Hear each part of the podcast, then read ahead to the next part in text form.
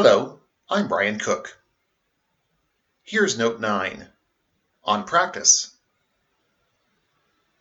Poor practice develops bad habits. Here are five signs of poor practice. First, your attention and practice are not directed toward a specific fundamental or focus area. Second, you are easily distracted and not able to maintain attention while practicing.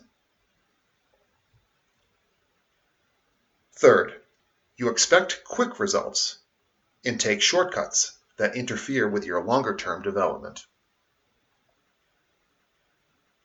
Fourth, you are unwilling to practice steadily from day to day to build skills and confidence needed to achieve big things. And fifth, you do not take responsibility for your own learning, and you blame others or make excuses for poor or ineffective practice.